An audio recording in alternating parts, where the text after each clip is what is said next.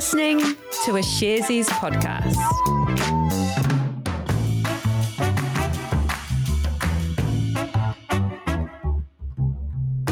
Tēnā tātou katoa. It's Thursday, the 4th of November. You are listening to Recap, made for you by Sharesies. Sharesies is a wealth development platform where our purpose is to create the most financially empowered generation. You know what the time is. It's time for the.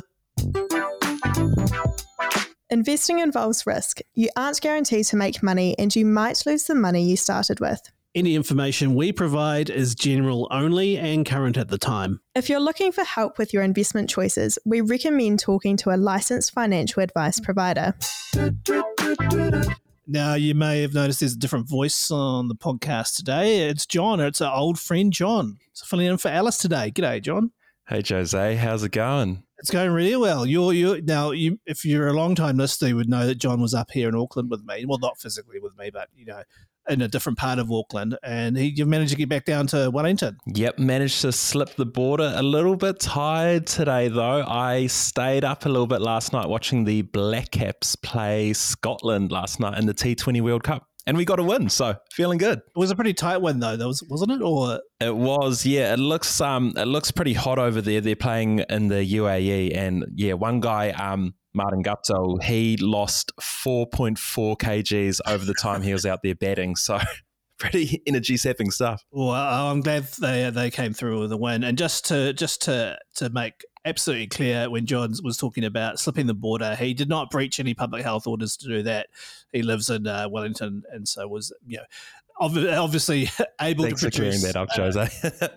Yeah, yeah, yeah. It was obviously able to produce uh, evidence that he lives in, and and uh, Wellington was able to return home. But I'm glad you're down there, and I'm glad the Black Caps won. So, but let's get cracking because it's been a pretty big day of Kiwi companies going public for the first time. you must be talking about Vulcan Steel and Allbirds listing today. I certainly am. So, uh, Vulcan Steel dual listed on the New Zealand and Australian stock exchanges, and Allbirds debuted on the Nasdaq overnight. I'm super keen to hear about both of them. Maybe you can start off with Vulcan Steel. Yeah, my pleasure. Sure thing. So, Vulcan Steel is a steel processor and distributor operating in both New Zealand and Australia. They've got 29 sites across the two- two countries and produce a number of products such as carbon steel and stainless steel.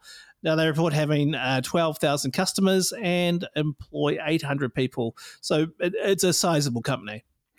And what were the details of the initial public offering? Yeah, so it involved a $386 million sell down by existing shareholders, uh, meaning there will be around 131 million shares on issue. Now, that suggests a market capitalization of $968 million at the IPO subscription price. They had also, uh, uh, as they've announced, ran a uh, priority offer for staff. And the announcement uh, today reported that 20% of staff are now shareholders. And did Vulcan say anything about why they decided to list?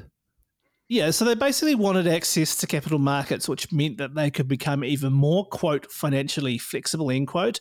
Now, what that basically means is that they'll be able to restructure their financing and opens them up to more growth opportunities. Uh, Vulcan opened on the ASX at $7.01 and at $7.43 on the New Zealand Stock Exchange. Okay, now what about Allbirds? Their offering has been talked about a lot. It certainly has. It's been highly anticipated, and we've talked about it before on Recap. All, Allbirds, of course, being the New Zealand founded company that makes those uh, lovely uh, looking casual wool shoes you see plastered around Instagram and worn by the likes of Barack Obama. It was started by the former All Whites and Phoenix footballer Tim Brown in 2016 and is now based in the US, in San Francisco, in fact.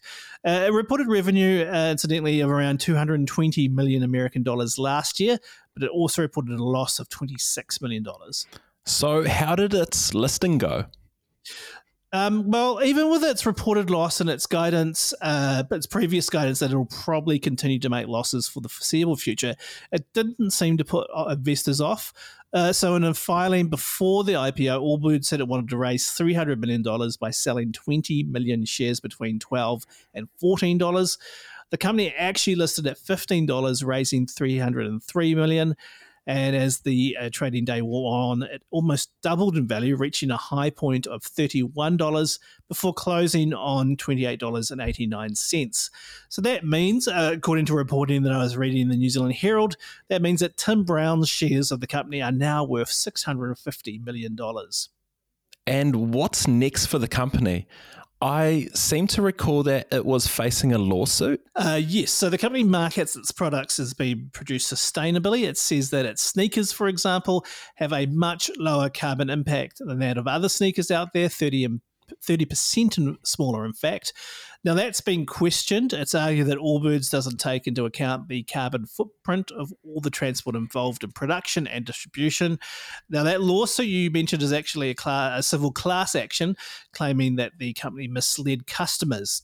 Uh, Allbirds denies that and says the criticisms are without merit, and they have motioned to have the case dismissed. A decision on that is still pending. All right, from new listings to a mainstay of the New Zealand markets, Z Energy, the fuel company, released its results for the first half of the 2022 financial year. Yeah, we are we are totally in the midst of earning seasons at the moment. So, how did Z Energy perform? Looking at the headline numbers, total revenue for the six months came in at just over $2.1 billion this represented a 45% increase on the first half of the 2020 financial year. Okay, so what drove those numbers? Ah, I see you there, Jose. That's okay. Exactly. So the lockdowns have definitely had a large impact on Zed's earnings. But one area which had strong growth last year was its convenience store sales, with a 17% growth in total transactions compared to last year. This was also helped by the fact that service stations were allowed to operate during the recent lockdown. But I need to pause for a second here. Speaking of Z convenience stores, Jose, what are you getting from the local Z service station pie cabinet? Uh, wow, that is a really good question. But basically, there's only two options, regardless of where you go to get your uh, your, your your servo pies. Okay, your servo um, food. It's either a, a mince and cheese pie or a cookie time. Oh yeah, yeah. Uh, that's it. The classic. What about you? I I like the old steak and pepper. I feel like that goes down a treat, no matter what time of the day. So no cheese, no cheese up on your grill. Nah, nah, nah, nah. We we don't want any of that.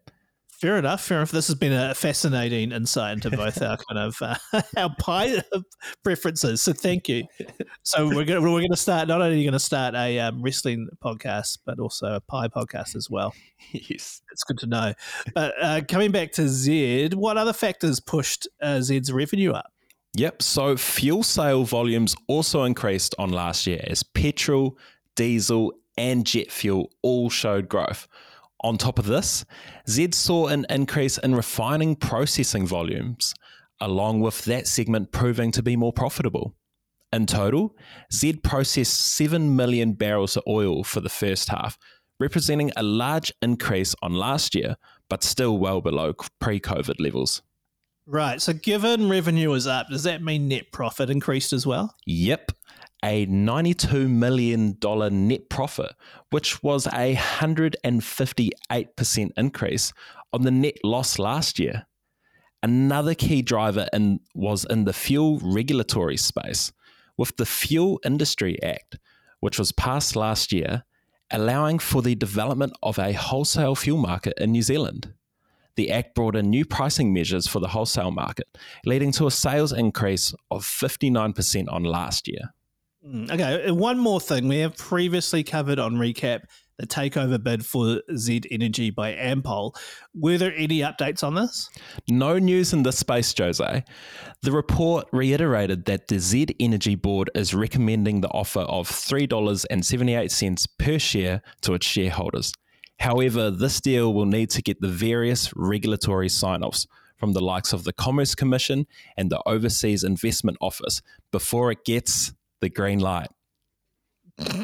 sorry, sorry. I, I, had to like I had to like go after you did that that drove up one. No, I set the bar, didn't I? It's exactly. Thank you, John. And that means, with that terrible pun, that means uh, that's the end of a of recap for the 4th of November.